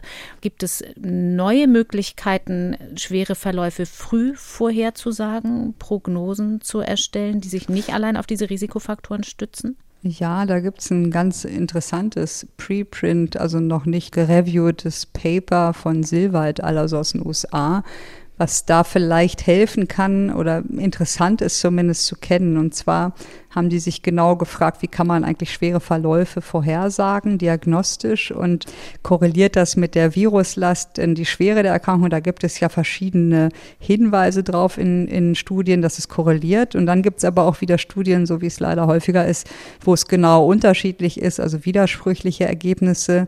Und wenn man sich die Studien anschaut, dann fällt auch auf, dass unterschiedliche Materialien auch verwendet werden. Also manchmal haben Leute Sputum verwendet, manchmal einen Nasopharyngealabstrich, dann wieder Speichel Speichel. Dann haben manche im Blut oder im Stuhl geschaut und deswegen kann man das nicht so gut vergleichen. Und die meisten Daten gibt es zu diesen Nasopharyngealabstrichen, was ja immer noch der Goldstandard ist für einen Abstrich. Und selbst hier gibt es aber widersprüchliche Daten, ob das wirklich mit der Schwere der Erkrankung assoziiert, aber auch zum Beispiel mit der Bildung von Interferonen zum Beispiel, also das, der Reaktion aufs Immunsystem, ob das auch korreliert mit der Viruslast im Nasopharyngealabstrich. Und deswegen haben die Amerikaner hier eine Studie gemacht mit Speichel oder haben sich gefragt, wie ist es denn eigentlich mit Speichel, weil der ist ja leicht zu gewinnen und deshalb für die Diagnostik gut geeignet und haben bei 154 Patienten zwischen März und Juni, die ins Krankenhaus kamen, das mal überprüft. Also die haben nasopharyngeal einen Abstrich gemacht und haben gleichzeitig aus dem Speichel sowohl die Viruslast bestimmt als auch die Menge an Zytokinen, die freigesetzt werden, haben sich die klinischen Daten dazu angeguckt und nach Krankheitsschwere die Patienten gruppiert. Es gab dann äh, in der Studie 62 Patienten, die waren mit schweren Symptomen im Krankenhaus, also auf einer Intensivstation. 84 hatten moderate Symptome und die Kontrollgruppe bestand aus positiven Mitarbeitern in diesem Krankenhaus, die einen leichten Verlauf hatten, also die nicht stationär kommen mussten. Und mhm. das waren 26, also hatten sie eine breite Auswahl an unterschiedlich schweren Verläufen, was schon mal gut ist. Und dann haben sie verschiedene Zeitpunkte sich für die Probenentnahme angeschaut, zwischen zwei und 40 Tagen nach Symptombeginn. Und das ausgewertet und haben die Patienten eingeteilt in niedrige, mittlere und hohe Viruslast im Speichel. Und was sie gesehen haben, ist, dass die Viruslast im Speichel mit der Menge von Risikofaktoren wie Alter und Vorerkrankung und Geschlecht korreliert, aber es keine Korrelation gibt mit der Menge von Viren im Nasopharyngeal. Bereich. Mhm. Außerdem korrelierte die Viruslast im Speichel mit der Schwere der Erkrankung, also ob jemand äh, stationär aufgenommen werden musste oder verstorben war. Und der Verlauf der Viruslast war so, dass das natürlich in beiden Materialien abgefallen war, die Viruslast, wenn der Patient überlebt hat. Aber bei Verstorbenen ist ihnen aufgefallen, dass die Viruslast eigentlich über 30 Tage stabil hoch blieb. Und dann haben sie noch gesehen, dass die Viruslastmenge im Speichel positiv korrelierte mit der Menge an Chemokin und Zytokin, also Marker vom Immunsystem, die da ausgeschüttet werden, korrelierte und dass die Patienten, die viel Viruslast im Speichel hatten, erst äh, später Antikörper entwickelt haben. Und deshalb spekulieren die Autoren jetzt, dass der Nasopharyngealabstrich die Viruslast widerspiegelt im oberen Respirationstrakt, der ja vor allen Dingen wichtig ist für die Transmission, also für die Ansteckungsfähigkeit, und dass aber die Viruslast im Speichel beides widerspiegelt, nämlich vom oberen und unteren Respirationstrakt, also auch von der Lunge. Und mhm. das korreliert wiederum mit der Schwere der Erkrankung, was eine interessante Theorie ist, die man natürlich noch beweisen muss. Und was schade ist, fand ich, dass sie nicht direkt aus der Lunge bei den Patienten, die zum Beispiel intubiert waren, geschaut haben, ob zum Beispiel im Trachealsekret, also wenn man die absaugt, da sich das bestätigen lassen. Also sie hatten nur Speichel- und Nasopharyngealabstriche, aber jetzt nicht ähm, Proben aus der Lunge direkt, sage ich mal, oder aus den unteren Atemwegen eingeschlossen. Aber es ist interessant und könnte ein Hinweis sein, dass wenn im Sputum die Viruslast sehr hoch ist, dass dann das korreliert mit den unteren Atemwegen, dass die schwer betroffen sind und dass das ein Hinweis ist auf einen schweren Verlauf. Und es wäre, wenn sich das denn erhärten würde, ja in der Klinik relativ einfach vorstellbar. Da muss man dann eben noch nicht mal diesen Nasopharyngale-Abstrich, den tiefen Nasenrachenabstrich machen, um diese Viruslast anzugucken, sondern im Speichel und könnte dann entscheiden, ob man hier sehr früh mit einer speziellen Therapie beginnen kann oder sollte. Ja, obwohl ich würde, glaube ich, dann beides machen. Also ich würde es mhm. vergleichen, ob im Nasopharynx die Viruslast zum Beispiel geringer ist als im Speichel, um zu sehen, dass das meiste, sage ich mal, aus den tiefen Atemwegen mhm. kommt, weil Speichel natürlich auch von oben kommen kann und da braucht man sicherlich die Differenz auch. Und das muss man, denke ich mal, jetzt ein bisschen breiter auf breitere Füße stellen, aber könnte ein Hinweis sein und ist auf jeden Fall eine sehr spannende Studie, wie ich finde.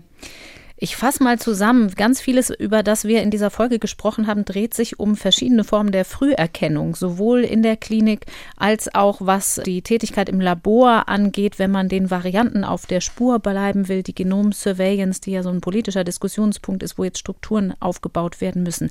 Abschließend noch einmal auf die gesamte Pandemie geblickt, Frau Zizek. Früherkennung ist auch ein Thema in einem gemeinsamen Paper, das sie verfasst haben mit anderen Wissenschaftlern aus unterschiedlichen Disziplinen, wo es auch um die paneuropäische Perspektive mal wieder geht.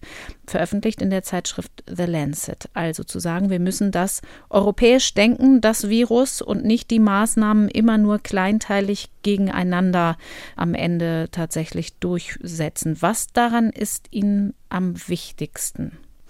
Ja, also es gibt ja zwei dieser Correspondence in Lancet und die zweite geht so ein bisschen auf die Gefahr, die durch Virusvarianten entstehen ein. Und ich denke, mir ist wichtig, dass wir so lange wie möglich versuchen müssen, diese Ausbreitung der Varianten in Deutschland zu verzögern. Ich weiß nicht, ob wir es schaffen werden, sie zu verhindern. Gerade die Großbritannien-Variante ist natürlich durch die Nähe zu Großbritannien und die schnellere Übertragbarkeit schwierig, aber wir sollten doch versuchen, das so weit wie möglich auszubremsen weil einfach ein höherer R-Wert, der ja damit äh, einhergeht, auch dazu führt, dass immer wieder neue Wellen entstehen können, dass wenn es viele Infektionen gibt, einfach auch noch neue Varianten und viel mehr Mutationen entstehen.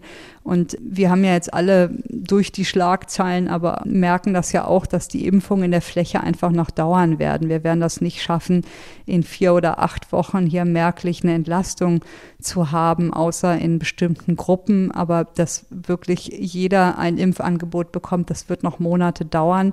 Und wir brauchen jetzt einfach, da gibt es ja ein Licht am Ende des Tunnels, nämlich der Impfstoff, der sehr gut wirkt. Und wir müssen jetzt einfach Zeit gewinnen, um uns dann auch in eine gute Lage zu bringen. Und unsere Idee ist einfach, dass das nur europaweit wahrscheinlich funktionieren kann, weil wir natürlich in Deutschland nicht isoliert auf einer Insel leben. Mhm. Und umso mehr man zusammenarbeitet, gerade bei Grenzverkehr, wenn man schaut, wie viele Pendler es gibt, die aus den Nachbarländern einreisen oder auch jetzt hier über den Flughafen aus Brasilien, Südafrika, das sind halt alles Gefahren und das zeigt, wie wichtig das ist, dass Europa als Einheit da auch ein einheitliches Vorgehen hat, wie zum Beispiel an den Flughäfen, dass jeder, der nach Europa einreist, das gleiche Testprozedere hat und nicht einer getestet wird und der andere muss nicht zum Beispiel.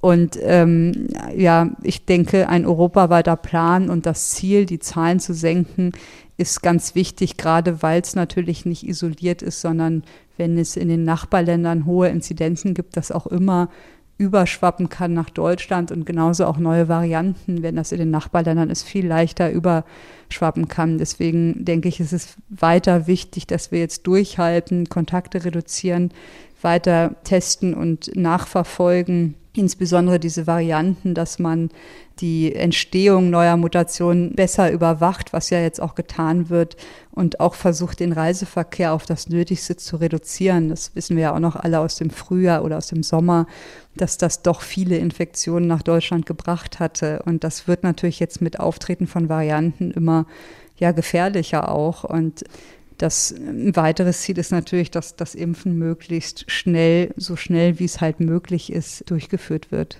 Was genau könnte man denn noch verbessern tatsächlich an den Flughäfen, was die Kontrollen angeht? Geht es dann tatsächlich mehr um die äußeren Grenzen der EU? Ja, also ich glaube, da gibt es zum Beispiel den Aspekt, dass wenn ein anderes EU-Land keinen negativen Test verlangt, dass dann auch in einem Flugzeug die Transitreisenden zum Beispiel bevor sie das Flugzeug betreten, doch getestet werden. Also dass da wirklich ein einheitliches Vorgehen ist, weil sonst wissen sie im Flugzeug ja nicht, wer neben ihnen aus welchem Land sitzt und ob der getestet ist oder nicht. Und das, finde ich, kann man deutlich noch homogenisieren und dann ist man auch deutlich effektiver bei dem Überprüfen, ob diese Varianten ins Land kommen. Macht sie die Sieben-Tages-Inzidenz denn trotz allem optimistisch, die ja jetzt in den Zahlen des Robert-Koch-Instituts doch spürbar runtergeht, auch wenn die Todeszahlen weiter hoch sind? Ja, also dass die Todeszahlen nachhängen, das wissen wir ja. Damit haben wir auch gerechnet, dass das noch länger leider dauern wird. Trotzdem natürlich macht das auch optimistisch, dass wir auf dem richtigen Weg sind und die Zahlen sinken. Und ich denke, die nächsten Wochen sind einfach ganz entscheidend, wie die Pandemie weiter verlaufen wird. Ob wir durchhalten, bis wirklich genug Leute geimpft sind oder ob wir vorher, sage ich mal, aufgeben, wieder alles lockern und dann in die dritte Welle gehen müssen. Das ist so ein bisschen, denke ich, in, in der Hand von jedem von uns. Und ja, ich bin schon optimistisch, weil man ja immer wieder auch sieht, dass die Maßnahmen einen Effekt haben und sich die Lage gerade über ganz Deutschland entspannt und hoffe einfach, dass ja die Politiker da kluge Entscheidungen treffen und uns gut durch die Pandemie weiterführen.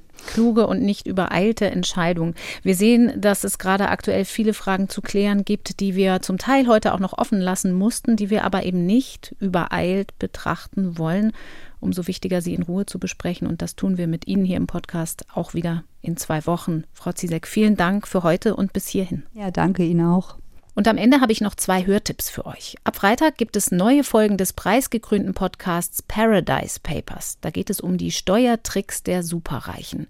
Die Enthüllungen damals haben für Aufsehen gesorgt und wer den Podcast noch nicht kennt, alle Folgen gibt es in der ARD Audiothek zu hören. Das ist die perfekte Vorbereitung für die Fortsetzung des Podcasts. Da fragen die Autoren jetzt nämlich, was hat sich eigentlich getan seit der Veröffentlichung des gigantischen Datenlecks? Paradise Papers Staffel 1 in der ARD Audiothek Bibliothek und ab Freitag findet ihr da dann auch die neuen Folgen.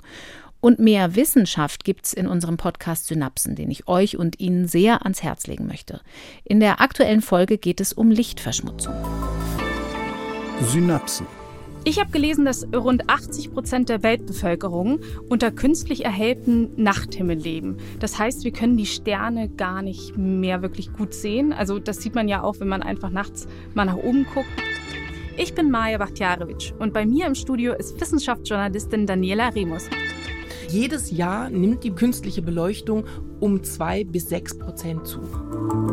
Synapsen ein Wissenschaftspodcast von NDR Info. Alle Folgen gibt es natürlich ebenfalls in der ARD Audiothek und in anderen Podcast-Playern. Und dort findet sich auch unser Coronavirus-Update regelmäßig jeden Dienstag. Ich bedanke mich für die Mitarbeit an dieser Folge bei Katharina Marenholz und Nele Rössler und für die Technik bei Dennis Pfennig. In der kommenden Woche ist an dieser Stelle wieder Christian Drosten zu hören. Mein Name ist Corinna Hennig. Ich sage euch und Ihnen Danke fürs geduldige Zuhören. Bis dann. Das Coronavirus Update. Ein Podcast von NDR Info.